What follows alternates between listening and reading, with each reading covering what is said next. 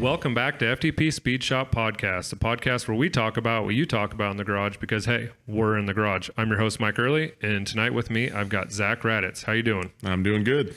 All right, let's take care of some quick business here. Um, Want to go ahead and let everybody know that the car show is going to be on October 8th, uh, 2022. If you guys are in the Lincoln, Nebraska area, uh, swing by the Child Advocacy Center at uh, 5025 Garland and check out the car show. I believe it'll be from one to four, I think, or two to five. I don't remember. It's one of those two. Uh, this show is sponsored by FTPSpeedShop.com. Go over there, check it out, get yourself some merch, help support the channel, and help support the show. We really appreciate all of our followers and everybody that has supported us throughout the uh, journey, I guess we'll call it that. So, uh, with that being said, Zach, what are you working on right now? Um, I'm not really working on a whole lot. I guess I'm more in the in the planning stages of uh, of a couple projects. I mean, that's always where they start. It seems like a brainstorm. Um, but last summer, my 55 Chevy, which you know well, I mean, you've helped me on that car a bunch. The tranny gobbler. Yeah, that's what it does. It seems to uh, ruin transmissions. So, um, to give a little bit more context, it's a 55 Chevy sedan delivery. Uh, it's kind of like my swap meet machine. You know, it's kind of a beater 55 wagon, but it's not a wagon. It's a delivery. Doesn't have any glass in it. yeah, It's no gla- solid metal panels. Right. Where the glass would be in a wagon, it's got metal panels. And so it kind of looks like a, you know, like a wagon, like a hearse almost. I don't know.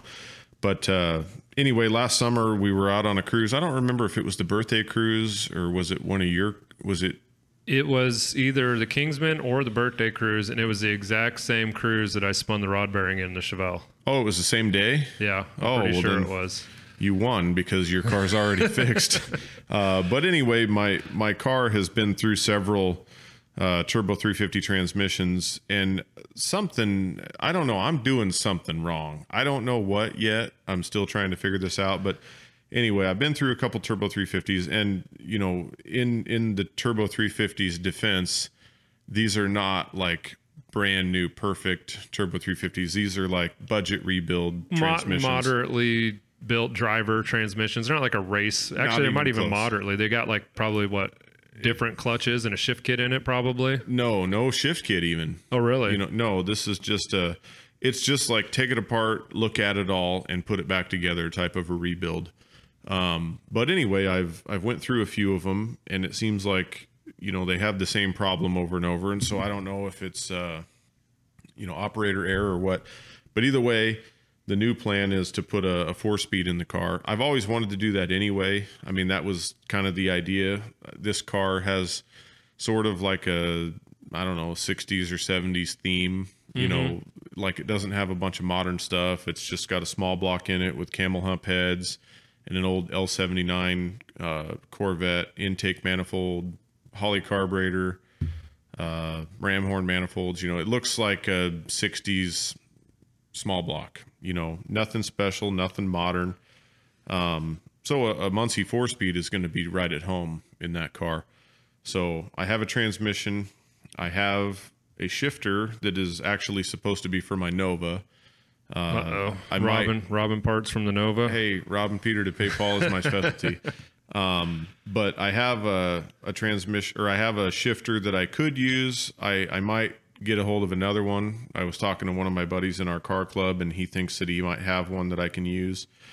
Um, I have a flywheel that I got from another friend in the car club, Clint. I need to get that resurfaced. I need to get a clutch, but I'm just collecting parts right now, getting ready to go. I think I'm going to probably tear into that maybe in a week or two. I don't know. It needs to be back on the road. I mean, it feels like it's been down for a year, but I, I guess It it's has almost been a year. yeah. I guess yeah. It's June now, so yeah, it's been Yep. nine months. Yeah. It's uh it's overdue for sure. I mean, it's easy to at the end of the summer to just say, okay, I'm done. I'm not going to mess with it.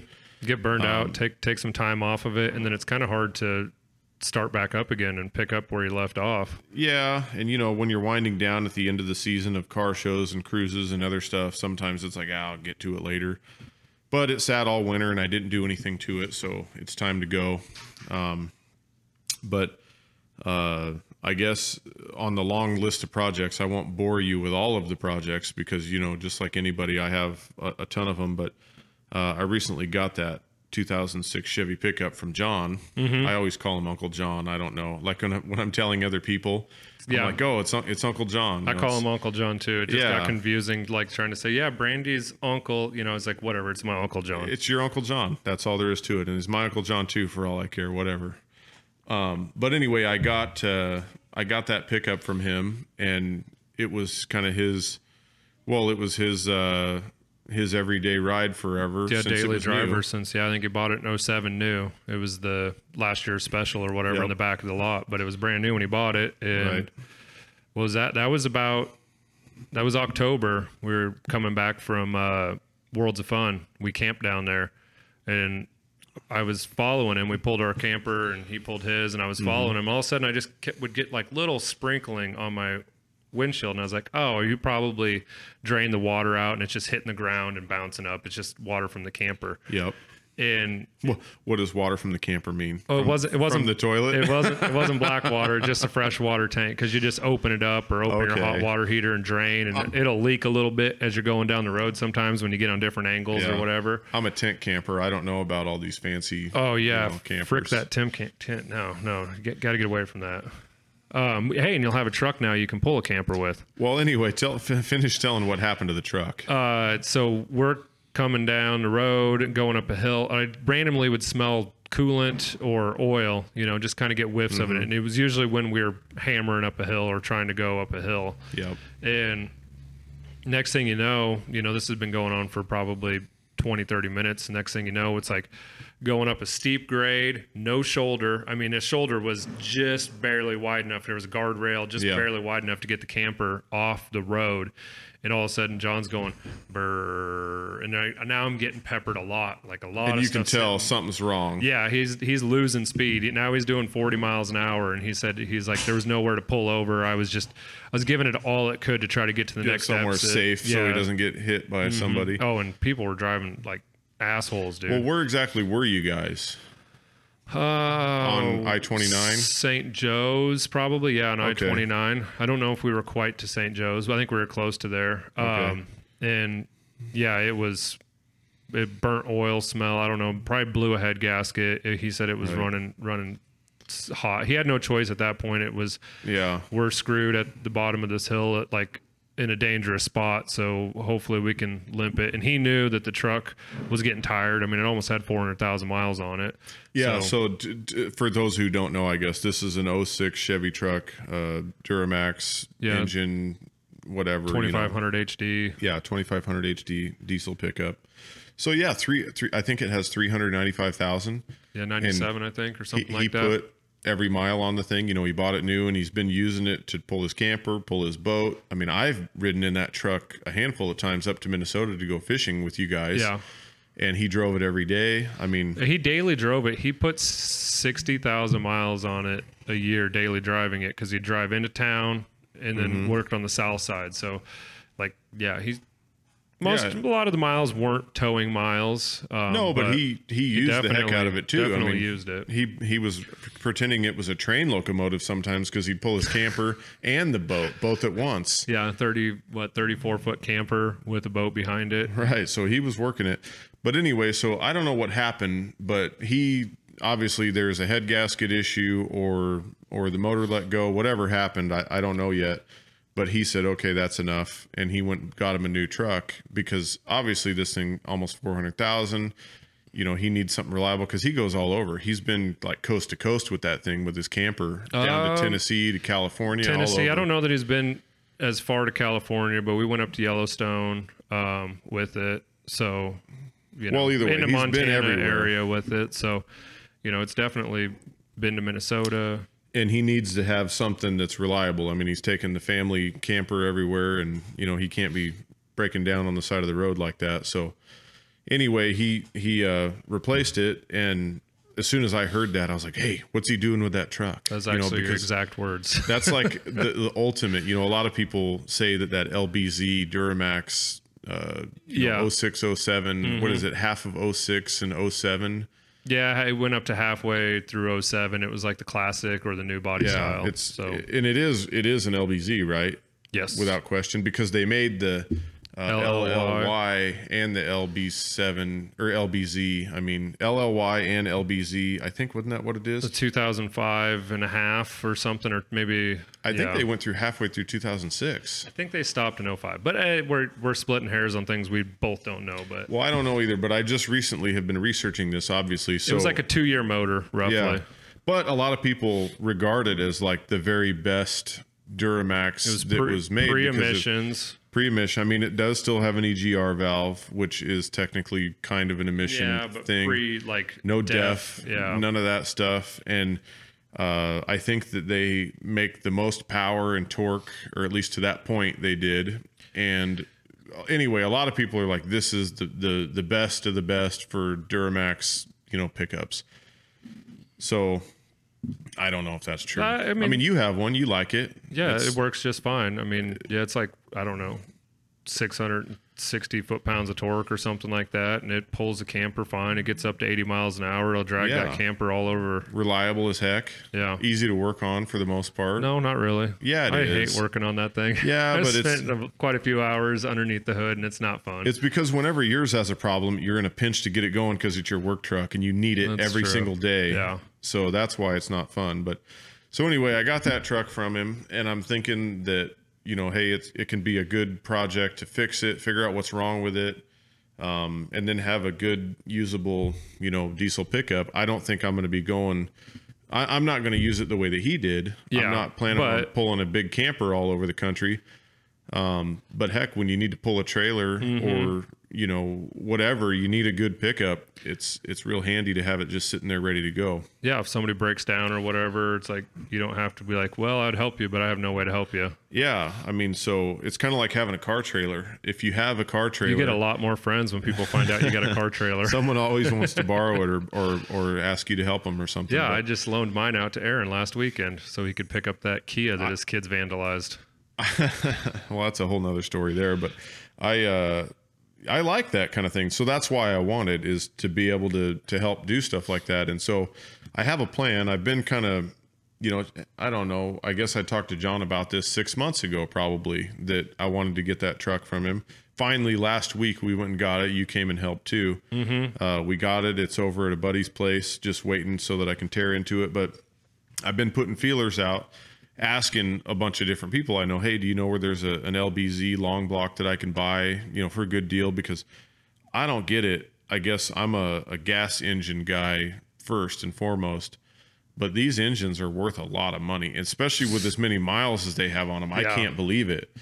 I mean, I feel like the cheapest one I found, which I just found the other day, uh, my buddy Clint put some feelers out, and he's a diesel guy. He's got an LML Duramax, you know, Oh, the next generation, I think, L- uh, after the LMM? LBZ.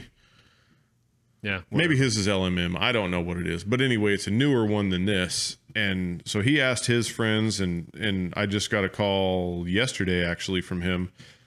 Um, he said a guy that he knows has a an LBZ long block, so you know no turbo, none of that stuff. Um, and I think he said it has two hundred thousand miles on it, and he wants thirty five hundred bucks. And I'm kind of thinking, wow, thirty five hundred bucks for a two hundred thousand mile long block. That's that's crazy to me. Yeah, But- I was getting butt hurt at looking at six liters with two hundred thousand miles on them for twelve hundred bucks. I was like, no way. But I feel I would feel more comfortable spending more money on a Duramax or a diesel than I would a gasser. I'm just totally out of my out of my element. I don't know anything about that stuff. I mean, I understand how the how it works. I you Mm-hmm. know I understand how it, it's the same thing as a gas engine, except for uses compression ignition. Obviously, everybody knows that, but I don't know a lot of the little ins and outs. Like, what do you upgrade? What do you do? How hard is it to take this apart? Is this a three hour job or a 30 hour job? You know, with these trucks, It's closer to a lot of things. Well, It's definitely not a three hour job. Well, I'm just saying, like in general, I don't know Yeah. what I'm looking at or dealing with, and I'm not used to being that guy.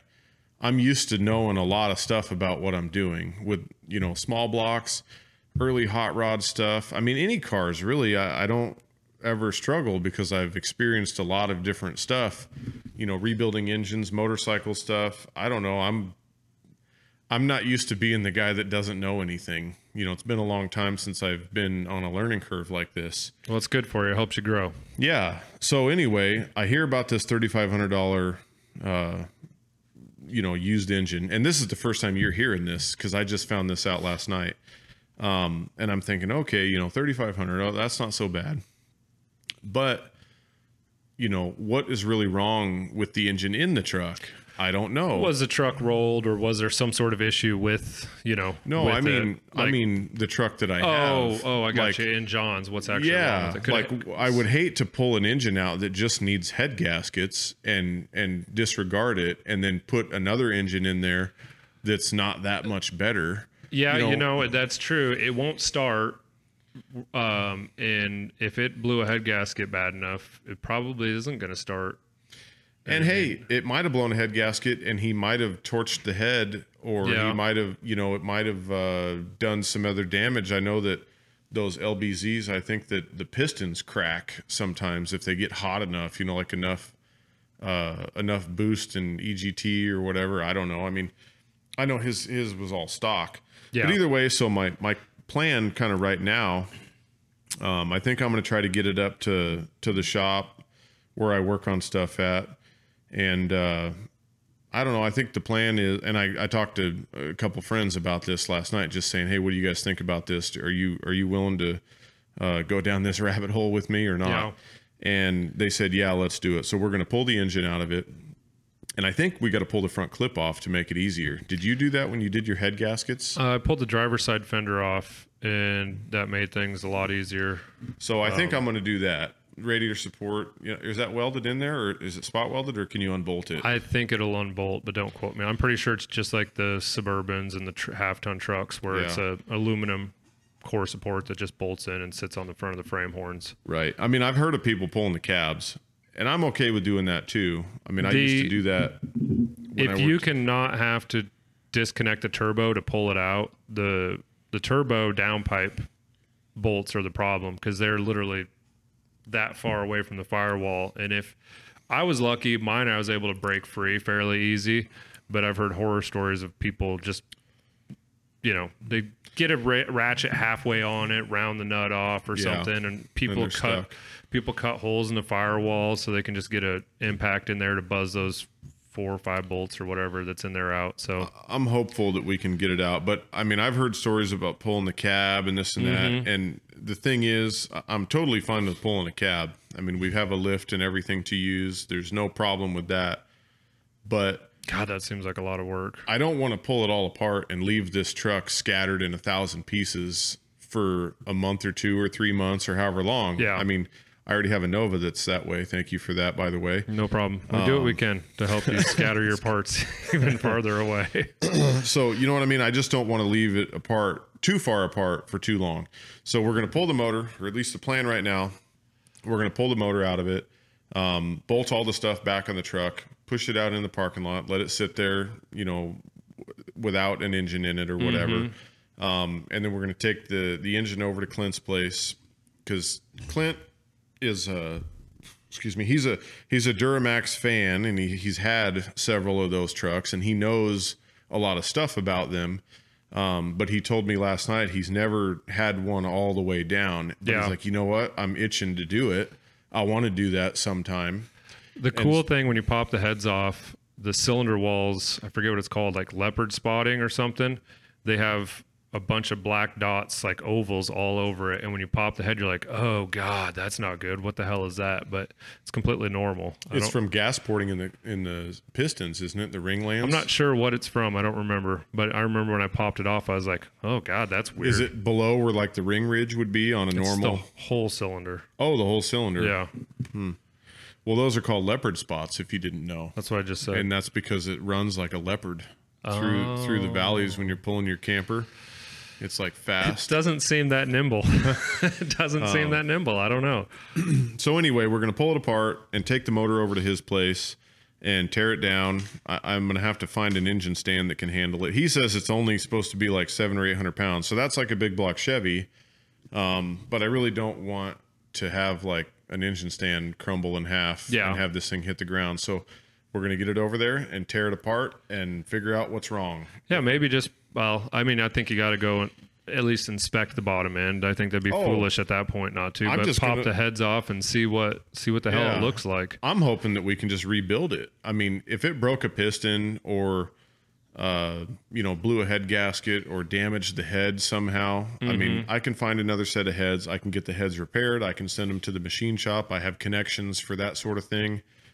You know, if we need to put new valve springs and valves, I don't know what all stuff wears out in those things. You'd think with 390 some thousand miles, everything is trashed. Yeah, that diesels run a lot- out a lot longer. They just they're built stronger, obviously for the compression and stuff like that. But they're not spinning the RPMs either. Their red line's going to be 4,500 RPM, 5,000 tops, and you know it's not a 7,000 RPM motor, so Yeah. it's seeing less RPM and it's staying down in that lower RPM range is where it mm-hmm. makes all its torque. So revolutions are a lot lower, and that's probably why they go more miles. That's my theory.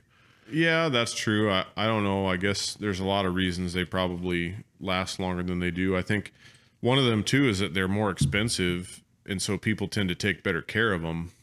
You know, they don't thrash them the same way they do. They keep up on maintenance. Maybe you don't, Meh. but a lot of people do. I mean, John certainly did with this truck. Yeah, no, You the know. interior looks like it's got 120,000 miles on. Oh, it- yeah, the whole thing is way better. Than, you would never think the truck has that many miles, but Yeah. a lot of people do that with diesels because hell, it's a lot of investment to Yeah, buy it's the thing. ten thousand dollars more just to get the Yep. the Duramax in there rather than the uh, gasser, the six liter. 15 years ago, it was more. It Yeah, was that- it's, probably- probably twenty thousand dollars Yeah. now. So anyway, I'm I'm thinking we're just going to do a rebuild on the thing. We're going to tear it all the way down, and if I got to get the crank turned or get another crank, whatever, get a new set of pistons. I, I mean, Have you looked into pricing that stuff? Is it ridiculously expensive compared to a gasser, or is it all kind of a piston's a piston's a piston? I don't. I have not researched that yet, and I'm I'm sure that it's more expensive than you know a six liter LS would be. Yeah. You know, out of a normal gas 2500 pickup, but um, whatever. I, I'm looking at it like this: it's going to cost me 3,500 bucks in that range anyway to get a used short block. So if I can rebuild the engine that's in it for that price, Or well, even a little bit thing. more, and you'll have a zero, Yeah, technically zero thing. mile motor. Yeah. And so the only other thing that I'm thinking is maybe I can save a little bit on rebuilding the engine myself, uh, which I've rebuilt lots and lots of engines. So it's got piston rings and bearings and all the other same elements that every other engine same, has. Same thing. It all works on the same principles, basically, as far as it's Right. converting linear force into, uh, you know, a circular force Right. to spin the wheels. So if I can save a little on the engine rebuild, you know, and re- you know repair whatever's damaged, maybe then I'll have enough left to buy a new turbo because I think that's the original turbo on that truck. Yes, as far as I'm, I know. Yeah, and I think that's getting kind of to the end of their life normally. I think that's you're getting close, and who knows what it ran through? You know, if it did shell Oh. a bearing or something, and it's running a bunch of you know Yeah. material through the turbo. Remember what we were talking about the other day, where we need to invent. We shouldn't even talk about this right now because Oh, yeah, somebody's, yeah. somebody's going to swipe our idea. yeah, swipe or no swiping. Okay, we're not going to talk about that then. Yeah. But anyway, I was thinking maybe we can rebuild the engine, have a fresh engine, all new gaskets, upgrade the head studs to ARPs or whatever, because I Mm-hmm. think that's a thing, isn't it? Uh, oh, yeah, absolutely. Like ARP everybody has. You you don't put it back together without doing that. Put some. Do some upgrade stuff, whatever the easy. I don't want to do more horsepower and all that. I just want to make it more reliable and- and reliability. good. yeah, maybe do an EGR delete and stuff like that on it. Keep it's insane how much carbon and stuff gets put in that upper intake from the EGR. It's Mm-hmm. just well, I mean, diesels are carbony and dirty anyway. Yeah. In that aspect, and then all that shit just gets pumped right back into the motor. It's ridiculous. and you know it's for a good idea you know not not emitting that out into the atmosphere i understand Re- reburning unburnt fuel basically through the. But I mean, it's it's like it's like breathing your own farts do you Yeah. really want to do that Yeah, I'm not into that. i mean we can hook a hose up to your pants and run it up to your face but No, I'd we rather, can hook a hose up to my pants and run it up to your face. i don't want your egr i don't want your exhaust gas pumping through my You don't want to recirculate that? All right. Well, fine. Fuck you. um, but anyway, so that's my plan. I don't know what you think about that idea. I mean, the worst case scenario is we pull the engine out, And it's and tear it apart, and we wasted some time. The motor's got to come out anyway, so you're not Right. really to pull pull the heads off, pull the oil pan off. I mean, you're going to be out a couple hours tops. Right. And that's not that's not worth, or I mean, that's not really a waste of time to do No. that exploratory surgery. You're going to be and it's fun actually. Yeah. It, it's a learning experience. Like Clint said, he's been kind of itching to do one of these. Mm-hmm. He hasn't done it yet. He, I mean, he's looked at videos or whatever and seen pictures and all this other stuff. But it's different to say, yeah, I tore one apart. I know what that's like or whatever. So that's kind of the idea. And you know what? At the end of the day, if I have to go f- buy a reman short block or maybe a used short block or whatever, Yeah, what's a reman short block? Well, I- Five grand. Uh, no, I don't think it's. I mean, I think that there's a lot of variance. First of all, you know, it seems like with these LBZ engines, everybody is interested in power upgrades. You know, and maybe I would be too if I had been the one that put three hundred and some thousand on the thing and been pulling a camper. While you're in there, might as well. Yeah, I mean, but to me, I'm starting at zero. I don't know what a stock one is really even like. I mean, I've driven them. You know, I've driven your truck before. I've driven a bunch of other diesel pickups. I mean, all over the country, really for for work. I mean, I've I've been all over the place, um, and I've always been impressed by every single one of them. I don't. I don't really think I want any more than just just a stock one. So yeah, I mean it's just torque on demand basically. It's They- it's they just go and they yeah. work. And so I'm happy with the stock one, but it seems like all these places that are selling reman short blocks or long blocks or whatever, you know, you don't really find, or at least I haven't so far found a, a bone stock one. Um, but I did find a place, and I didn't really. I spent about three minutes looking at this so far, so I might be talking out of school. But there's a place in Long Island, New York, that's actually right down the street from my uncle's uh, repair shop there. That that uh, you know, I, I was inspired by that shop in the 90s when I was a kid to want to go to work on cars. Um, it's right down the road from from his place out there, and they have one, and I think it said 4,300 bucks with a core. Yeah, You know, and then like shipping, thousand dollar core or something. Oh, I think it was more even. Yeah. But anyway, like whatever, maybe a five grand in the five grand ballpark with shipping and everything. And uh, Mm-hmm. Well- I'm thinking, dang, that's only fifteen hundred dollars more than the used engine. So wouldn't I rather, you know, spend a as your little more? heads weren't toast and you could swap all the. Top No, it's a long block. Oh, it is. Yeah, I thought you said it's a long block. Okay, well then never mind. Yeah, so it, new camshaft, you know what I mean? It had all Yeah. that stuff new.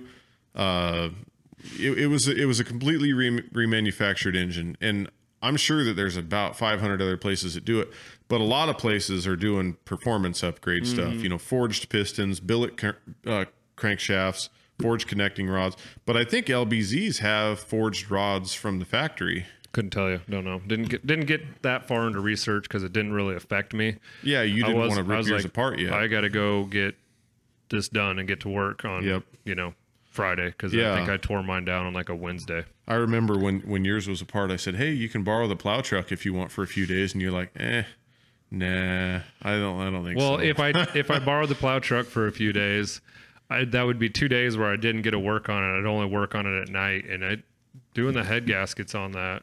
I think I did head gaskets and injectors at the same time, and uh, yeah, that took that took some time. It was a bitch to do that in the car. So would you say that's the most difficult, like hardest in- thing, hardest thing I've ever done on car wise. Really, Yeah. that's a lot. That's saying something because you've done a lot of stuff on cars, man. I don't know. I like I think okay, it's so because- it's it's it's it's it, it's hard. You're comparing apples to oranges because you're literally leaning. uh, The car's too tall to be comfortable to work on, so you're on your knees on the core support, leaning over it the whole day. So it's. It, difficult wise is no it's not as bad as like disassembling an entire car and putting an entire car back together like that's way more labor intensive and takes way more time but as far as if I had to choose to take the Chevelle apart all the way down to bare bones nothing, or do head gaskets on another LBZ, I would take my Chevelle apart tonight. But you know, you have to remember this too. And maybe this is me just trying to have a positive outlook on this, but because I haven't done it and I don't know what I'm talking about yet. um, but I experienced this back when I used to be a technician at dealerships working on cars. You never have fun working on that stuff because you have to. And then when you're out here working on your Chevelle, you know, you Yeah, have the tunes cranked, you're listening to Ted Nugent or whatever you're doing yeah, absolutely. On repeat, um, on loop. you know and and it's fun that's your your therapy i guess is coming out here after the kids go to bed and working on cars in the garage you know, and, and it's a fun thing because it's a fun car. But when you're working on your your work truck and you're like stressing because you know that the longer it's down, you know, you can't go to work. Yeah. That's a totally different thing. yeah, you're rushed. You know, every anytime you're rushed, you end up breaking and it's an unexpected thing. You breaking a bolt off or yeah, know. absolutely. You know, you're not wait. You know, you're not expecting. You know, your injector to randomly go out when you floor it one time across Highway Two, and then when you let off the gas, it sounds like you have a rod knock. You're not, and you're like, oh sweet, I just ruined the motor. Well, it's got oil pressure, and then HP tuners to the rescue to start turning off injectors and Right. isolate the problem. That was Yeah. that was the first time I had an injector go out, and I was too broke at the time and didn't have the time to do all the injectors, so I ordered one. I think it was from Lincoln Diesel Specialties. I think they're out of uh, Philadelphia or some uh, somewhere, maybe Pennsylvania, Philadelphia, something. But Philadelphia is in Pennsylvania. Pennsylvania, you didn't know that. Philadelphia. but I don't know. I don't know if it's, It's in Phil- Philadelphia, Pennsylvania. I don't know if it's in Philadelphia or if it's in Pennsylvania somewhere. well, if that makes sense. I actually have the receipt over there I found in my stack of receipts when I was cleaning my toolbox out. If you want me to take the time to go look, I will. I don't. I don't need you to.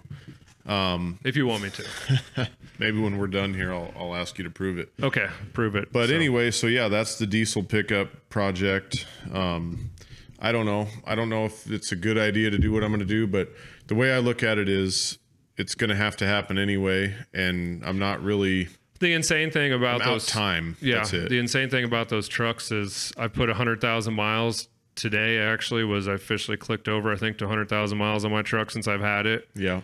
And uh, I pretty sure I could sell it for at least what I paid for, if not probably five grand more. Yeah. It's fucking insane how It is. expensive that they are right now, or it's well all cars in general. You know, and, and that's cool, right? That's it makes you feel good about your Yeah, investment. but not not when it blows up and I have to replace it with something else. Well, that's just it. So, you know, if you were to sell it, you'd maybe break even or make a few bucks or something. Mm-hmm. But then the next one that you want to go buy because you need yeah, a truck like you that, you can't go without one. it. Yeah, not gonna buy like an 06. I'll buy like a 16 or something. You're going to spend 40 or 50 or 60 grand and it's crazy.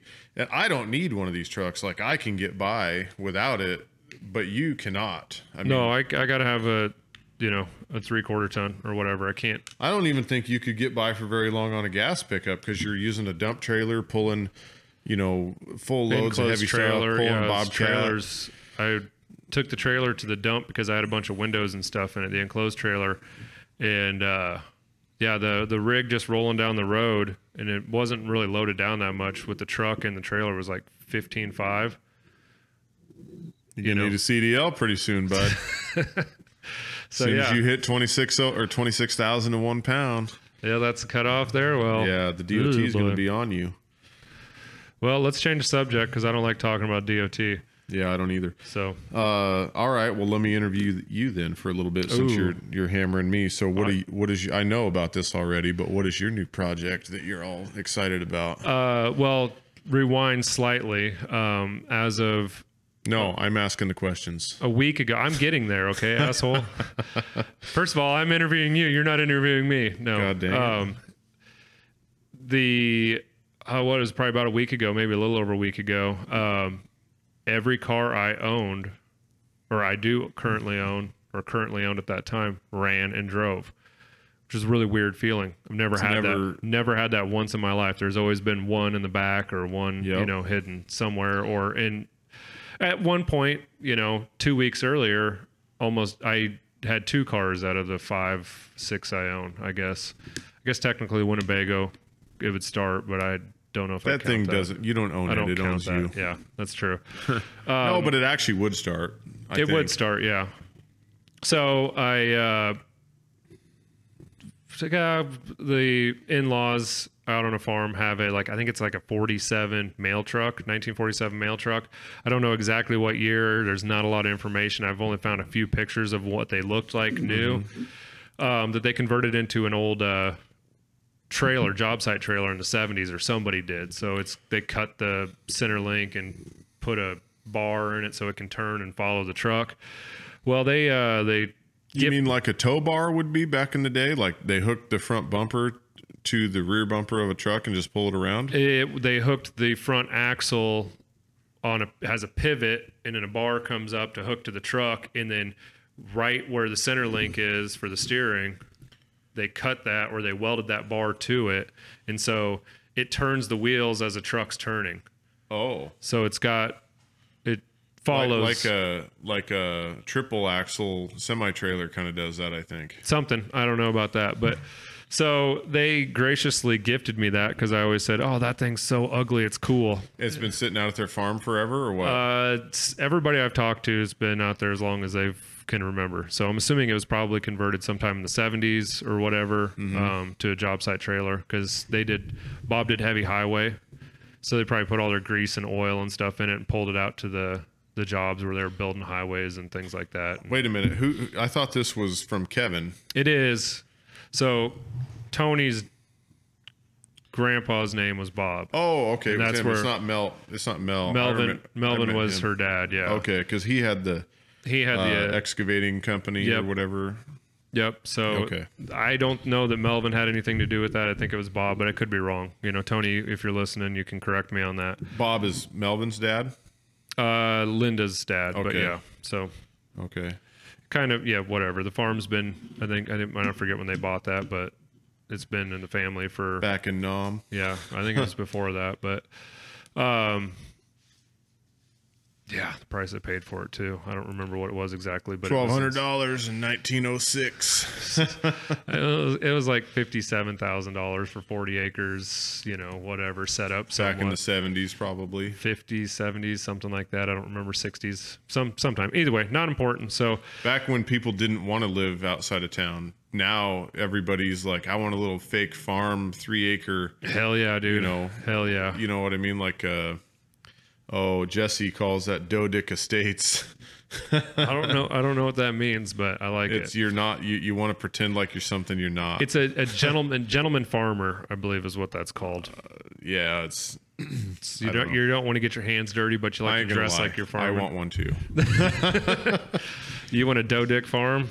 I just want to be away from people, and I want to, you know, like sit out on my porch drinking coffee in my underwear on Sunday mornings, and like nobody can see me because there's trees all the way around my property or something. You know, Hell yeah, that's exactly that's my life goal is to sit around in my underwear. And you do that anyway. I drive by here and I see you doing it.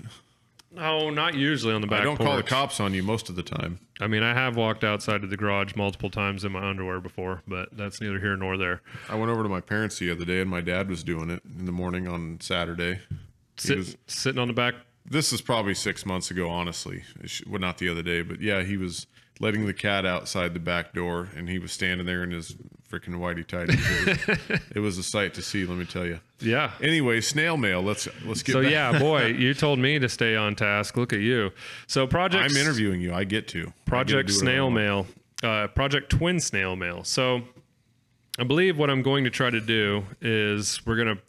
It's too tall to fit in my garage. It's like seven. The the height of it's like seven and a half feet high. Is it So- out back? Yeah, it's out back. We're gonna go look at it when we're done here. Actually, make sure you put a picture of it. I will. I'll flash a picture of it. Maybe I do a little video of Kevin pulling it out with the bobcat. yeah. Um, but I'm gonna pull the body off the frame and then bring the frame in the garage because I then I can start fucking with suspension and fitting the motor in it. But I got a, another six liter, and I do believe it will be twin turbo for twin snail turbo so this is snails. kind of like my 55. This is in the the brainstorming phase where This- you're like, this this, is, is- what I want to do, but I it got it got really real uh, a little over a week ago when I put put it on the trailer.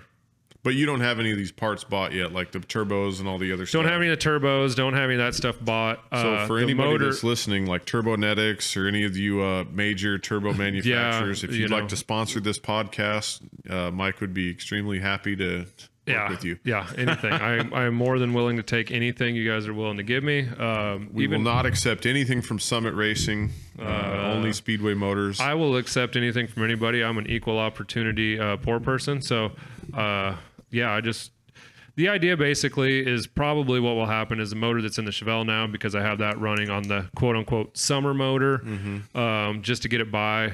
Um, that motor was going to be the motor that went into Twin Snail Mail. Um, already got the rings gapped, stock bottom end. and it's an LQ4. I mean, I LQ4. I'm a, an avid subscriber of the YouTube channel, so I watched the video Thank you, I appreciate uh, that. where you uncovered the fact that it was an LQ4 rather than an LQ9. Was that so- when the head fell off of it? No, that was when. Uh, Oh no, that was yeah, that was that one. That was Oh, that's the that's other the one engine. from the machine shop. Yeah. Oh, oh, actually, so they both are LQ4s then. Yes. Yeah. Oh, okay. So I did get all the parts back um, for the forged rotating assembly, six liter. However, I'm still waiting on my rings that are back ordered, so I can't really put anything together. Hopefully, the end of June ish, they'll come in and then I can start. But I figured, you know, there's no point to swap the motor out. I'll just wait till the winter to probably do that. Uh, and then I had a couple other thoughts. It's like, well, if that's a forged six liter, you know, it's good to go. I don't know if it would hurt anything. Just if Project Twin Snail Mail starts coming along really fast, I could throw that in there, um, you know, and put some But real this boost this to new it. six liter for the Chevelle, the uh, the I don't know what a opposite of a summer motor is. The winter motor. Yeah, you're not going to drive the car in the winter. Yeah, that's what Aaron's waiting for. How much compression ratio? What's the static compression ratio on that? Uh, it's going to be around nine and a half to one, I think, is what it was. That's a little bit high for Maybe it was nine two. Yeah, It was. I don't remember the exact number off the top of my head. I think it was. It was in the the mid to low nines. what is an LQ4 for static compression ratio? Uh, I don't know. I think. Well, I'll I, stop interviewing you Yeah, now thank you. because I Thank thought you. you. were an LS guy. I, I am not an LS guy, and if I'm an LS guy, then I'm an LS guy for uh, LS VTEC. So I'm more of a Honda guy, and even then, I I don't claim What's to. the compression ratio on a K20? Uh, dude, everybody knows that. That's fucking 10.4 to one. how about a don't fucking B18? Uh, B18. That's gonna be 9.8 to How about an one. H22? H22. Are we talking JDM or I'm just fucking? I don't have no idea. Uh, 10 to one. Hmm. Uh, I don't really think that you're. I don't know if I believe any of this, but well, anyway, back to the the twin snail mail all forged six liter that could go into that. I think that's a little bit too much compression for for twin snails there. yeah. Unless you're gonna, I mean, I'm not. I'm not talking about spinning the some bitch out with you know 30 pounds of boost. You know that could happen accidentally though. When you know just have some sort of uh, wastegate Well- failure or something like that. I don't know tons about turbo stuff either, but this will be my first turbo build, so I'm kind of excited to tear into it and kind of see and just learn the process. Like you said with the the Duramax, you know, Yeah. it's a you're it's something that uh, you you don't know. You always you always kind of you hear about it, you see about it. Everybody does it. Everybody's got turbos on everything, but I just never have had the opportunity because it hasn't really fit any of my builds. So this is well, and- you've always been kind of a traditionalist. Like you resisted the LS thing for a long time, and you stuck with your small block in the Chevelle for 20 years or whatever it was. Like you don't you don't have 20 inch wheels on the Chevelle. You've got 15 inch drag lights still that you've had since 1999 or whatever. yeah, absolutely. Those So, yeah, I think mean, that's the way you- to go. You don't you don't just jump on the bandwagon that fast. You kind of wait and investigate things for a lot longer than some people do. So just so you know, LQ4 turbos is do make 9.4 to 1. nine point. Okay, so that's not bad, I guess. Not not that much worse than I, or not not as bad as I thought it would be. But anyway, uh, I forgot what I was saying now because you ru- rudely interrupted me. Yeah, basically interviewing you. were just telling me how awesome I was for not jumping on bandwagons and how much you really Oh. appreciated the fact that I, um, you know, am a realist and a, uh, like a purist when it comes to awesome. Well, I'm still waiting to see if this turbo thing is is legit. I mean, this might just be a fad Are you talking about in general or me? in general. Like turbos, I- uh, turbos this here to newfangled technology. No, I'm not so sure. stay. Is it? Do, do they actually work? Uh, yeah, somebody told me once they run on Demon Magic and Voodoo, but I don't You know, know, for sure. You run out of voodoo pretty quick. they make these cool sounds though, like you know, because I bought one of those those uh, uh, tornadoes one time. Oh hell yeah! Blazer. Hell yeah! I put that thing in there, and, I was tornadoes. Sure, I was sure it was working. You could You know, feel because it. I was smoking the tires and stuff, and it was it was crazy. yeah, absolutely. I think. I mean, it even seemed like the thing had posi after I put that in there. Whoops, I accidentally answered that. Didn't mean to answer that phone call. I meant to ignore it, but was that's it? fine. I have no idea. It's probably something for work. Oh, Um, but anyway, so Twin Snail Mail is going to be a mail truck, and it's going to have twin turbos, and uh, I don't know, it's going to be interestingly neat and fun and cool, and it's just one of those so ugly it's cute. So obviously this is a long term project because I, put, I want to put it on air ride too. I want it to sit. I want the body to sit on the ground. uh, Slam Specialties, Air Ride, or uh, Ride Tech, whoever's listening to this, if you uh, if Yeah, you want like the gnarliest project you've ever sponsored, then go ahead and. Uh, Go ahead and uh, like, share, and subscribe. so anyway, Twin Snail Mail would be pretty cool. I'm sure that you've already put a video of it out or a teaser video. I did a little something. short of it. Um, I was gonna try to get it over backed in the driveway here this week, but we're going out of town on the, on Saturday, so I'm really running out of time to get stuff done. I'm doing another podcast with Kevin on Thursday, so my uh, my uh, my week's filling up fast. Kevin, your father-in-law, Kevin. Webble, Oh, Kevin Webble. Okay, so cool. Maybe I'll have to come down and uh, harass interrupt you guys. Yeah. Interrupt you guys while you're doing that. So One thing I wanted to talk about too, just in case anybody's interested, or maybe to yeah, you got pump any, it up or anything you want to share and uh, get the information out about? Well, I'm excited, I guess, because uh, for Speedway, where I work, uh, we're going to be going to the Good Guys show in Des Moines here over the 4th of July weekend. And it's been a long time since I've been to that show over the 4th.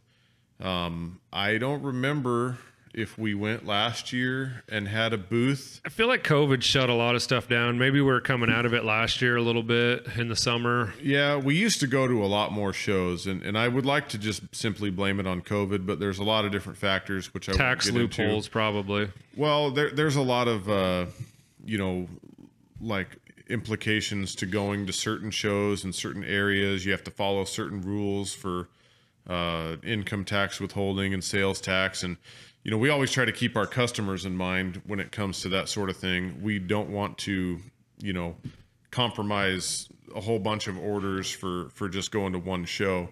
Um, but obviously, uh, that's different now with wh- whatever they call it. The uh, what's that new tax thing where pretty much everything on the internet is taxed now.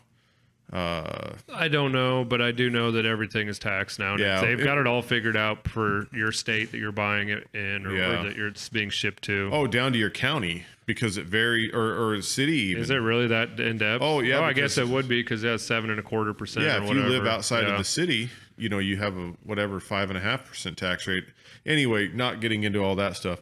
We haven't been there for a long time, and I don't think that we were there last year. But um, the museum at Speedway, you know, the Museum of American Speed, which Yeah. for those of you if who you don't guys know, get a chance, awesome. check it out. It's they've got, and it's not just cars. I mean, there's they, they got It's lunch boxes and pedal cars and uh, oh my god, plaques everything and in there. engines, and they got a whole wall of like what flathead intakes and Yeah. stuff like that. It's just craziness the stuff that's in there. as I'm thinking about what the museum is like, I don't even really know how to verbalize it because it's that good. And when you say like, "Oh, there's lunch boxes and cars," it's like that sounds not. That I mean, I'm just saying it's not everything but cars. It's like You know- it's basically all car related. Yeah. But I mean, like, was that like it's just insane the amount of stuff that they have. There's a ton of variety, Yeah. and really, it's more like uh, a museum of Americana and a museum of, you know, exactly what it's called the the uh, the the pursuit of American speed. Um, we don't really have cars or engines or anything that were made outside of the United States. I mean, there might be a few little things in there here and there, but um, primarily it's it's focused on USA made stuff. But um, from the late 1800s, you know, we have items in there from from there all the way, pretty much current. Um, there's a lot of new stuff in there too. Land speed record things. Oh and- yeah, we have the world's fastest small block Chevy powered Streamliner. Uh, we have the world's fastest flathead Ford powered Streamliner, the Flatfire. Um, I could go on and on, and and actually we should get we, we should do one of these sometime where we really focus on that museum. But anyway, the museum will be there inside the building at Good Guys in Des Moines, and they're going to have some display items, you know, and have museum staff, and it's going to be awesome.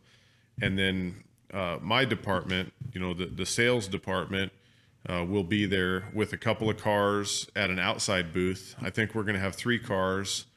Um, we'll have a small trailer, no product to sell, um, but we'll just have some items on display. So look for us outside.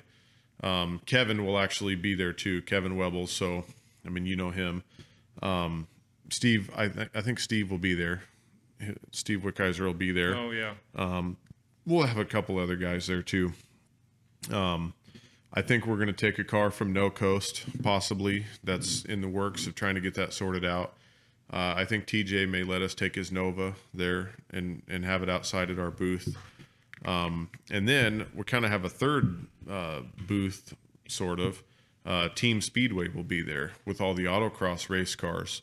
Uh, we'll have the big semi there, the big Volvo semi with the 53 foot Featherlite trailer, uh, 67 Camaro that has a Hilborn injected small block. Very no, cool looking cars. It's it's uh it's not. It looks like Hilborn injection, but it's not. It's a 440 small block. It's like a you know gnarly, all aluminum you know small block Chevy. Uh, Robby Unser is going to drive that. You know, Pikes Peak champion IndyCar racer. Guy knows how to how to get around the cones for sure. Um, we'll have 70 Camaro there, LS power, LS7. You know, 700 horsepower or whatever it is and then uh, the original G Comp car, the '65 Chevy 2, and it's got an LS7 in it now too. LS7 based. You know, it's Yeah. not a legit Z06 LS7, but it's, Not a, yeah, not a factory motor, but it's based off. yeah, dry sump. You know, aluminum, everything. You know, makes a couple horsepower. couple, more than one anyway, for sure So yeah, we'll have three different things, and that's uh, July first, second, and third, Friday, Saturday, Sunday. This year, the fourth is on Monday, so it's kind of cool for anybody that wants to travel. You know, they have a whole day off on Monday. Most people, anyway, have a whole day off on Monday to kind of you know recoup from the weekend, Unwind travel little bit, home, yeah. whatever they're doing.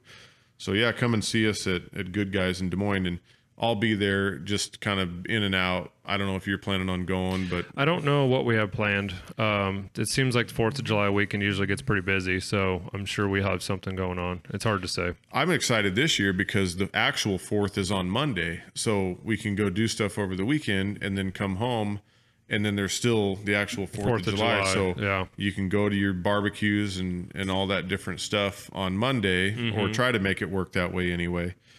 Um, so yeah, I think it's gonna be fun. There's a bunch of our friends that are gonna be going, so it should be. It's always fun, always fun to convoy up there with a bunch of people and It's- just take that take that journey Yeah. to get up there. You gonna have the uh, 55 ready to go for that?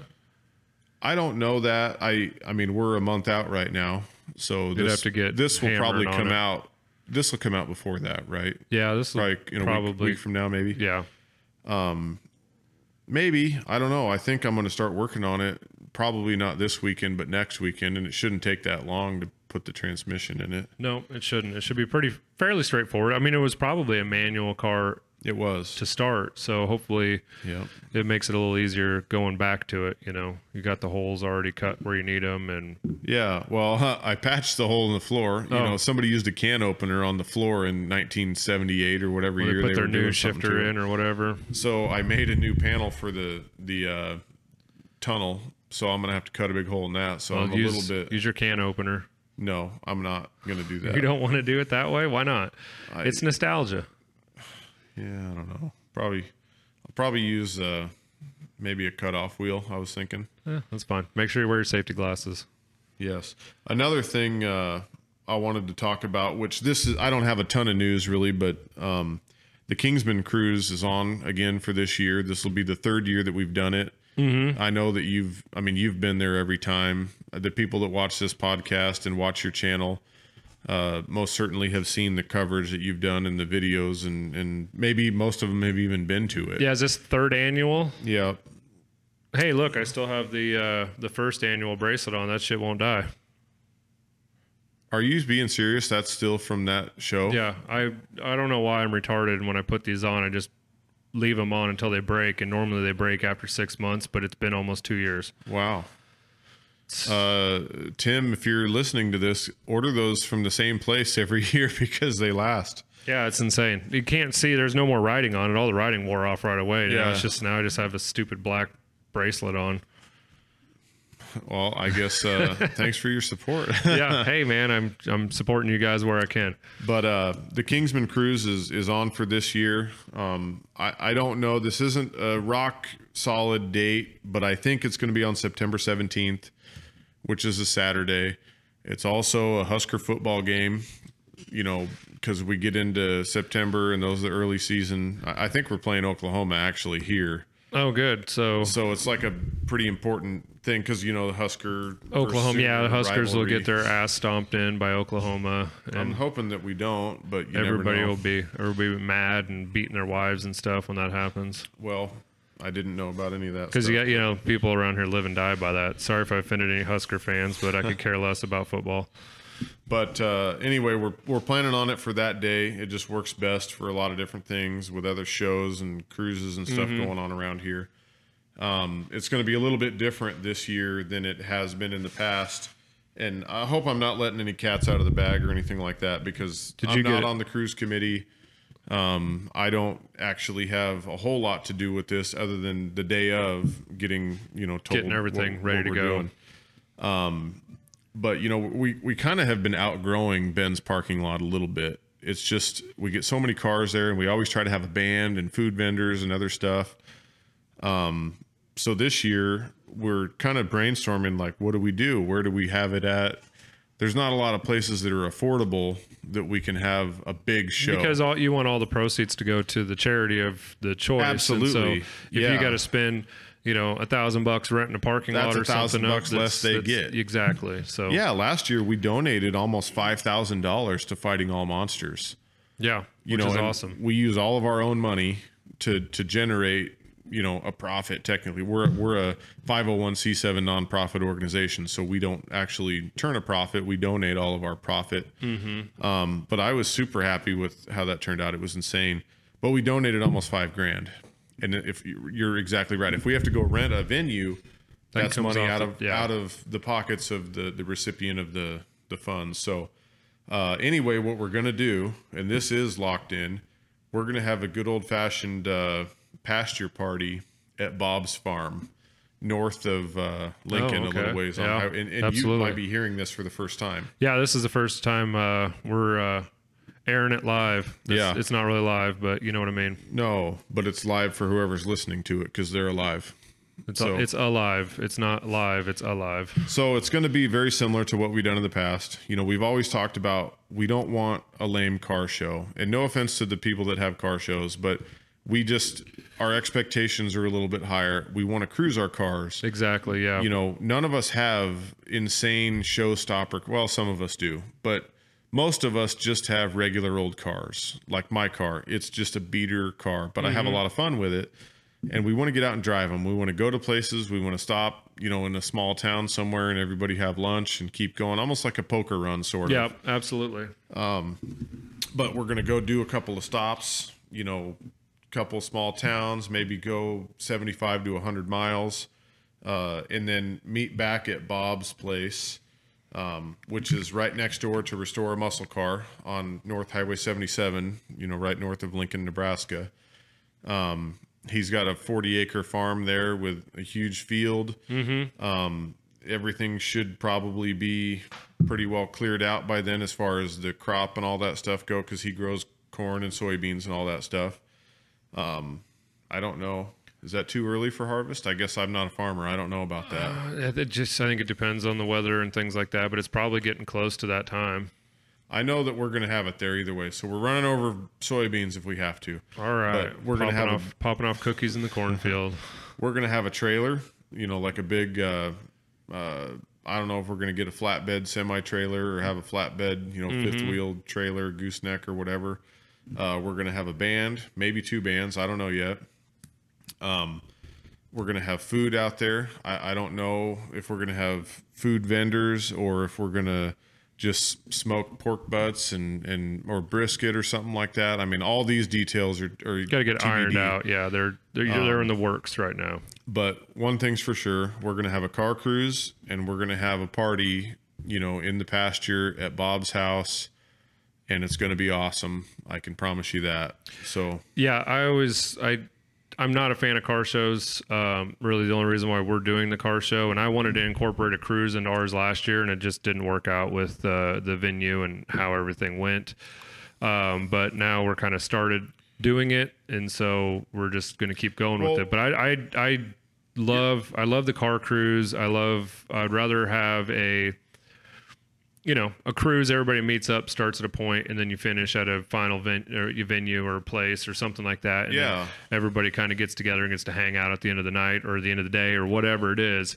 And so that's the part of the reason why the birthday cruise and the Kingsman cruise, um, well, King, Kingsman cruise now after you know you guys have, have had done done two of them. You know, it's one of the you know it's one of the highlights I guess for for me as far as car wise goes each year.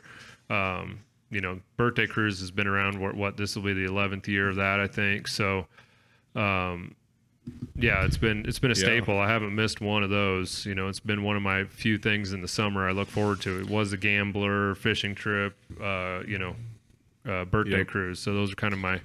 And then then we- now we added Torque Fest in there, which you know doesn't happen. The gamblers kind of gotten weird. So Well, don't sell yourself short on car shows. Like your show isn't just a show. I mean, it's more of an event.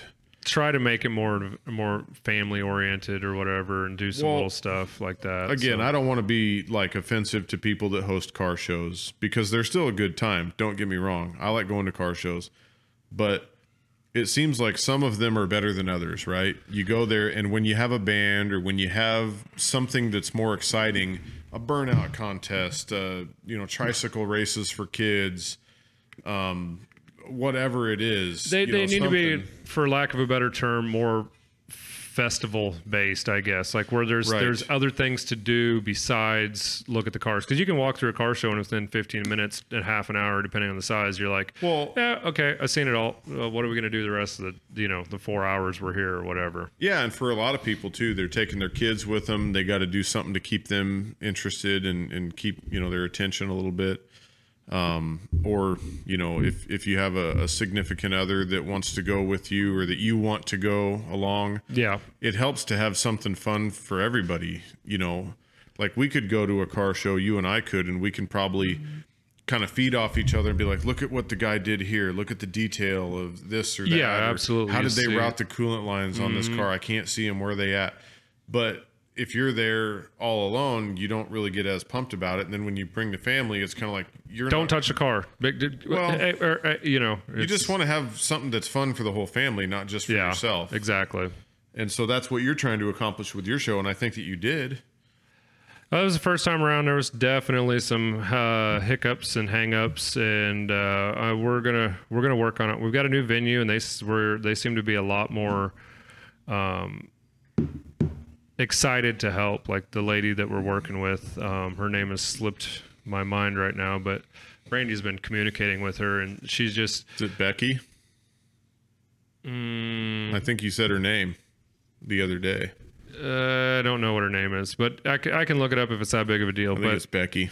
We're, we'll go with Becky. So yeah, we're gonna meet with Becky in July because they're they're under construction right now, and they're gonna kind of go over layout and details of the show a little bit. So Are you going to uh, pretty much replicate the same thing that you did last year at the show, or what do you? I mean, yeah, it's gonna be a little bit shorter. Um, you know, not having uh, a four-hour event or a five-hour event. You know, we'll, we'll skim it down to three hours. Um, we're gonna try to have. Um, we're working on possibly getting a like a fire truck or something there for the kids to look at because I think you know that when I was a kid I was like, holy, look at that, that is amazing. Like these guys are awesome. Um, what about if you had uh, Kevin bring a, a a backhoe or something? uh, that's actually a good idea too. You know, some because remember when you were a kid and you're like playing with your bulldozer or Mm-hmm. your dump truck or even a dump truck would be cool if you. Abby is her name. Oh, I thought it was Becky. No, Oh, sorry, I'm thinking of the wrong thing, I guess. Uh, anyway, bring a you know piece of construction equipment. I don't know, you know, something like that is pretty cool. yeah, that's a good idea too. Just just anything to you know keep people. You got to worry about liability and things like that with stuff like that, and Yeah, you know, but that's you can't kind of you can't be scared of your kid having a I'm not so scared scared to let not let your kids have be a kid and have fun. Well, you know, now that's that's what life's all about. Now is just overprotecting and sheltering our kids to the um, to the nth degree. So some of that's great. You know, some of that is yeah, necessary. I, I think we got to let our kids make some mistakes on their own. Otherwise, they're they're stifled a little bit, Yeah. and their their growth is slowed. I learn best when I make a mistake. That's for sure. Uh, yeah, it's it's it's cost you time, money, and energy, and it's those are all things that uh, are very precious. Yes, they are. So- like that time, uh, I think it wasn't me. It was probably Derek. I'm pretty sure it was his fault. He threw a washer down. Oh. my- yeah. He threw Oh wow, you threw down- him right under your intake. he threw a washer in my intake manifold, and uh, I said, "Where'd that washer go?" I know it was there, and he said that he didn't think it was in the engine, so we went ahead and started it anyway. What'd that sound like? What's that? What'd that sound like? Uh, kind of like good, that. Good sounds, good sounds. yeah. I think we're going over to Derek's tomorrow uh, night to. Jackson's uh, been super big in his Honda Expresses, mopeds lately. Um, my garage now is like a, a moped mecca slash scooter mecca. Um, they're just everywhere. They're multiplying Those are daily. called no-peds. No right? peds, They yeah. have no pedals. Yeah, no pedals, scooters, whatever. They're multiplying rapidly um, around here, and so he's got that frame and fork and gas tank sitting over there that he wants to sandblast, and we're gonna paint them. I think I'm gonna try to paint that six liter that just got back from the machine shop uh, at the same time. So we'll open up the paint booth and spray all that stuff, and he wants to do it before we go on vacation on Saturday. So we try to get that sandblasted. and- Who's going on vacation? uh, we're pulling the camper down to Branson. Oh, with that's John, right, before John you guys Kim go. and yeah, Well, So- interestingly enough, I'll be over there tonight or tomorrow night too, yeah. because we're going to be working on his uh, his new 383. oh, for the 55. It's a super cool Survivor 55 Chevy. Uh, the guy who eh, did he talk about his car when he was on the podcast or not? Mm, not really. He basically said he was working on uh, the Cadillac motor for Okay. Jens. So So his car is uh, 55. Uh, it is a Bel Air, but it's a post car. Um, and he bought it. I don't know, heck, 12 years ago now, maybe 15 years ago. He's had it for a long time. It seems like. well, we've done 11. Uh, 11 Birthday birthday, cruises. cruises. will be this And he's year. so it- he's had it. He had it he had it before, before that, that. So Yeah. So, uh, yeah, I remember the first birthday cruise is the last year I had my 71 K10. That's crazy. oh, that that's it's been right. that long. Yeah. Anyway, so he uh, he's got this 55 Chevy. He bought it from a guy that uh, obviously it, it had been sitting for a long time. It was a field car, you know, like like uh, like in American Graffiti when they talk about field car or whatever. Um, but it had been sitting in the field for a long time. Yeah. And funny story behind the car, not funny story actually, but the story behind the car is the original owner of it or builder, because it was a hot rod in the 70s. You know, somebody had a small block and a four speed in it, and it had a bunch of old stickers on it. it's got like had- a paisley painted dash or flowers or yeah, something like on it. It's kinda- vinyl, uh, or not vinyl probably, but some sort of like flower wallpaper, yeah, contact paper. It's got the dash. It looks pretty cool. Yeah, it's like you know probably put in there in the late '60s. Anyway, the the guy that had the car, and Derek knows what his name is. Uh, he's looked it up. He actually uh, went to prison for murdering somebody. Oh, hey now Um, that escalated quickly. Got into a got into like a bar fight situation back in like 1972 or something like that, and uh, you know I don't know any, any of the details really, but I know Derek said he found some shell casings in the car, and oh, uh, they had bodies on them. I don't know. I don't know. But anyway, it was just kind of one of the. Derek's car have bodies on it? I think it was just around for for what happened. But anyway, it was a, or it still is, uh, like a metallic brown painted. Uh, Yeah, was that a, is that a factory color? No, it was like that pink and oh, like salmon pink color, or salmon whatever. and, and charcoal or whatever it would have been like color. But um, anyway, it was brown when it was brown in the 70s and it's still brown right now. And it's a pretty cool car. And a long time ago, we we built a, a small block for it, It was actually the the old uh, 350 5.7 liter Vortec small block out of his dad's Tahoe. Uh, oh, really? Yeah, his dad had a you know 97, 96, whatever year uh, Chevy Tahoe and had it for years, and then somehow the Tahoe got wrecked one time on accident. That's how it's all good accidents happen. Yeah, I think a tree grew right in front of where the Tahoe was driving Oh at. yeah. And uh, anyway, the Tahoe was finished then, but his dad, you know, being the uh, Resourceful. well, yeah, resourceful brainstormer that he is, um, said, "Well, I better save the motor out of it at least. I know that thing's a roller cam small block. You know, thinking of, of a project like this Yeah. for it later." Um, so it sat around in the garage for years. Finally, the the motor that was in it was tired and you know puking coolant and stuff everywhere. So Derek said, "Okay, let's get a small block together for this thing." You know, so we did, and we rebuilt it, new rings, bearings, everything else. The engine was in beautiful condition. It was great. It Had 150,000 miles or whatever on it. Um, but we put a comp hydraulic roller cam in it because it's a roller block, so it makes it really easy to to put a roller cam in it. The lifters were in beautiful original condition. So of course, I'm kind of a cheapo too. I took them all apart and cleaned them.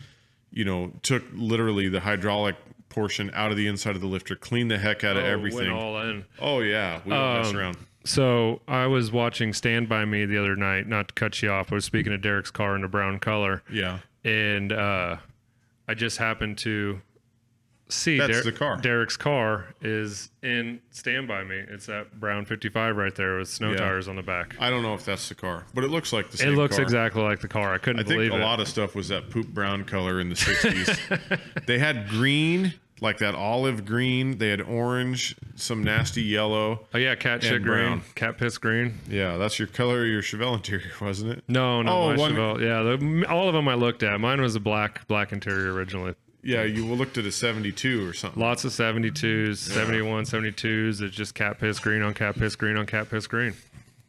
So Anyway, it was time to build a small block for Derek's car, so we did. And of course, we had to do a little bit of hot rod stuff. So we did Oh, a set absolutely. of Vortec heads. Uh, put I, I'm pretty sure we put big valves, you know, because they're like 194 intake valves from the factory. I think we put 202s in it. Cut the valve guide down for more lift, you know, because a Vortec cylinder head is limited by valve lift by the tall guide. So the valve spring retainer will hit the top of the the guide boss if you don't cut it down. So we cut it down. Joe out at CarQuest is the freaking man, and he hooked it all up. He did all the machine work on this stuff. We put a comp uh, hydraulic roller cam in there.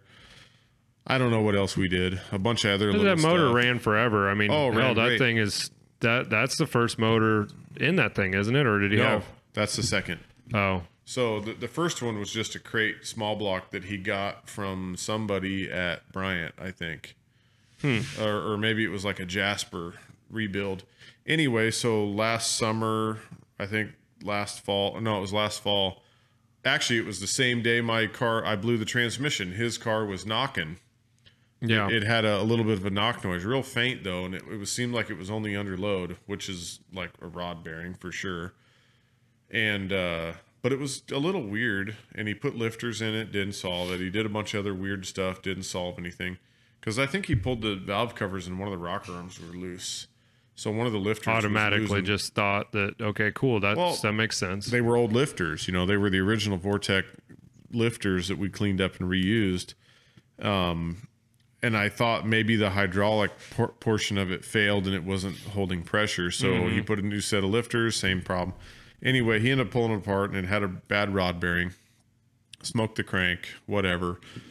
So Derek, being Derek, he's like, "I'm not doing this again. We're doing this. We're going all out. We're doing yeah, it right. yeah. There's no We're point not- to we're not yeah. fucking around anymore. We're not screwing around. So he ordered a rotating assembly from us at Speedway. Um, we balanced it, and did everything. Uh, he got another block because somehow a drill bit was flying across the shop in a circular pattern and it went directly from the uh, freeze plug that he wasn't trying to get out yet, but he wanted to get out, and it drilled all the way through there, all the way in through the cylinder wall somehow. What? Yeah, Derek was drilling a hole in the frost plug to get it out, even though that's not how you do that. I thought you just hammered it into the block and called it a day. well, then you got to get it out of the block. No, just let it go to the bottom. No. Anyway, so yeah, he was drilling a hole in the freeze plug, and he went all the way through the cylinder with the I- drill bit. I would expect better from him. Well, you- Or did he do that subliminally, subconsciously, trying to just the say, hard way. trying to just say, you know, I didn't think this motor needs to just be needs to retire. We learn best the hard way sometimes. Absolutely, Anyway, absolutely. so the block is it's not junk, but it needs a sleeve now. Yeah, so it's junk. So he found well, actually no, those those roller small blocks or the, the blocks are for all intents and purposes, it's junk. They're hard to find. Sell it to a circle track guy. They love those things. They can't use roller cams. No. Any or not all of them. Certain Actually, nobody can. that builds their own engine can use a roller cam in you know hobby stock stuff and in uh, sport mods or any of that. Anyway, back on topic here. So he got a new rotating assembly. He has another block. He has everything all ready to go. The cylinder heads are still good. The camshaft is good. He's got a new set of lifters. He's got his same tri power setup that had been That on the car. fucking beautiful. Oh, it is beautiful. That engine bay is is wicked.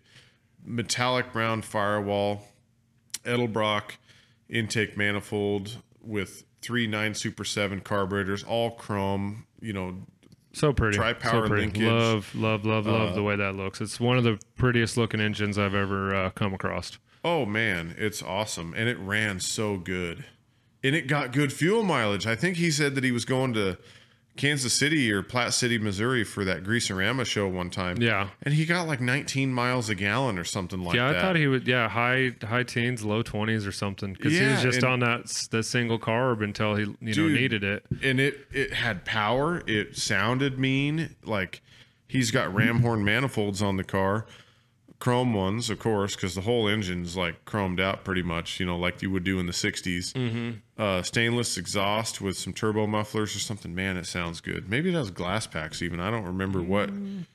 No, it has Flowmaster. Uh, Flowmaster Hush Power. something. Oh, Flowmaster Hush Power mufflers, I think. Um, speaking of that, Flowmaster, if you're listening, uh, anything that you'd like to donate to FTP Speed Shop will be used on their cars. absolutely. We'll definitely name drop.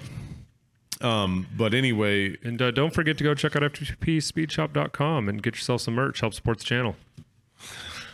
anything else? anything else you want to push? I was just joking, Uh, but you took it serious. Yeah. Um, I'm just going to cut you off one more time. That's it. Don't forget to check out the car show on October. But uh, anyway, so Derek's engine is ready to go together. You know, the new engine, same. Yeah. Some of the same parts, some new parts. He went ahead and got a, a three and three quarter inch stroke crank to make a 383 this time. Um, I think he got some Icon pistons. I can't remember. Maybe they're Mahle pistons. I mean, it's you're, you're just splitting hairs on details here that probably don't matter. Well, it's an it's an all forged 383 bottom end. Yeah. You know, nice hydraulic roller. It's going to be awesome. I mean, it's going to make some power. It's going to be pretty reliable. Uh, way nicer small block than I've ever had. So I'm a little jealous of that, but Yeah, that's you okay. always got time.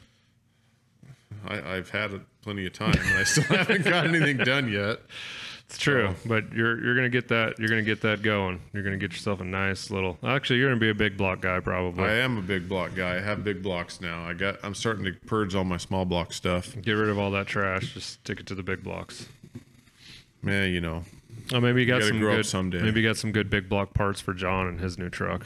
I do. I already told him that. I said I have plenty of stuff, leftover stuff or spare stuff if he needs anything.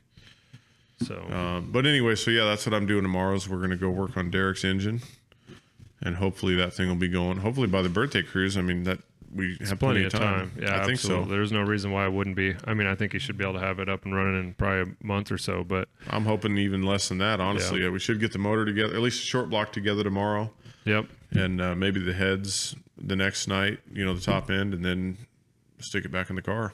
maybe I'll bring a GoPro over there. I know Jackson wants to get that stuff uh, sandblasted and get rolling on that because he's gonna pimp out that Express. So he asked me on the way home from trap last night. He's like. Hey, when you paint that motor, you said you were going to paint it before we went on vacation, and I was. It kind of went to the back of my mind. I haven't really been focused on that because it's not a huge deal for me to get it painted. I just kind of wanted to paint it now while Yeah. it's clean and not have anything. But he heard that and he's like, he's like, yeah, go. yeah. So he's all fired up. He pulled the parts one apart and got all the parts off he needed, it so he could uh, get it, you know, get the part sandblasted he needed. So Mm-hmm. he's all he's all jazzed up on that. So now I got to go buy some clear coat hardener because mine got hard and pooped out. So hmm, it's probably only like 15 years old or something. no, it was from the Prelude. So five years old. No, like last winter, like Huh. five months old. So yeah, PPG. If you're listening to this uh, podcast here, uh, we Um, could use yeah, a sponsor. P- PPG, Omni, uh, high no or Omni Shopline, man. shop line. Sorry. Uh, But actually, no, nah, that's no good either. BASF. If you're listening to this, yeah, you know, uh, you know, Rust-Oleum. hey man, beggars can't be choosers. You'll Yeah. take whatever you can get. Absolutely. So, So well, I uh, I kind of ran out of stuff to talk about. I don't know. I talked about all my kooky ideas and projects. yeah, boy, you had a lot to say about all those kooky ideas. I gotta gotta say that, boy, I didn't get a word in edgewise. This is my podcast. Thank you. Welcome to the uh, Zach Show. I am uh, Mike. I'm just sitting in the corner pushing the buttons.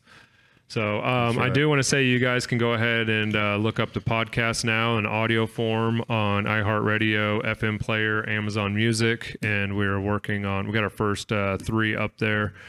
Um, I'm working on getting the other ones up there. I just haven't decided if I'm going to nut up and pay for the uh, ten dollar a month membership in order to keep uploading all of them and get them out on Spotify and things like that. So probably should just go ahead and do it, but it's you know you can only spend so much money on stuff that's just draining money out of the bank account for cars. So got to decide what I'm going to do with that. But go ahead, check them out, give them a listen, and uh, yeah, I I'm excited for that aspect. I think they, I, I don't know, watching them on YouTube's kind of hard, um, especially because I listen to podcasts at work. So Yeah. in the audio form, I listened. I just checked them today and found out they're all on, and I listened to all three of them on there today. Um, My thing about work. YouTube podcasts is my dang phone is like lit up. You know, the screen's you lit up, so then my battery goes dead. Yeah, and I got to leave my phone on while Mm-hmm. if I'm listening to it at work, and then like I said, the battery goes dead. Um, so yeah, I'm excited to have them in audio, just audio only form. Yeah. So I'm, you know, in the process too. I'd like to get them put up on the website too somehow. I got to talk to Spike about that and have him get up there and design that. But he's busier than hell, so he's he has a hard time getting.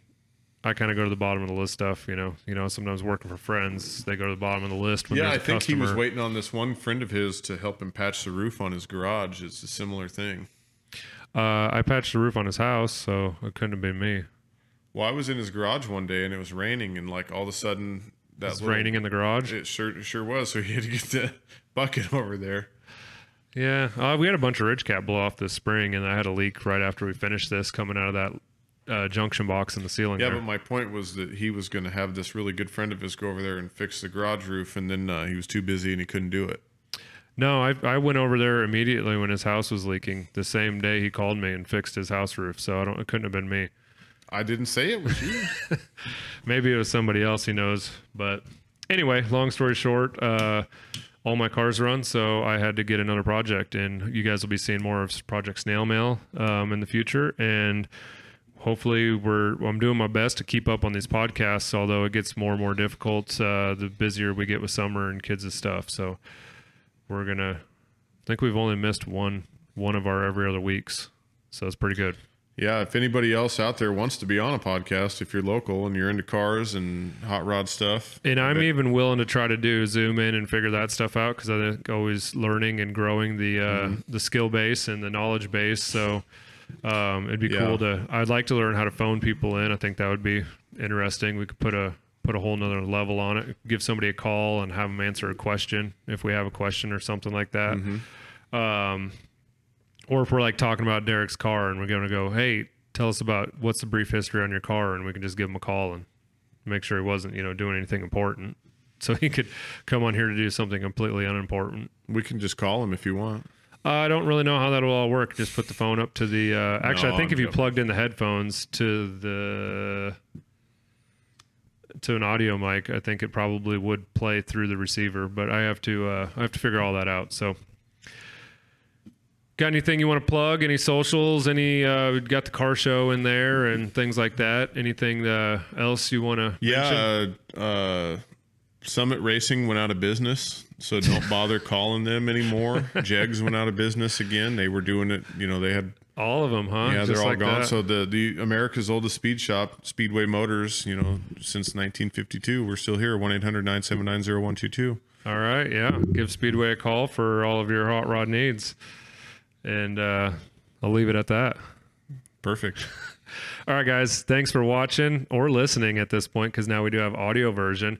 Um, if you are watching on YouTube, don't forget to like, share, and subscribe. If you got any questions or anything you guys want us to talk about on the podcast, go ahead and leave a comment down below.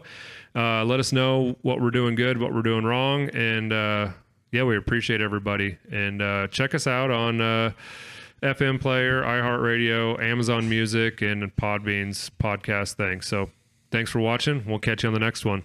Later.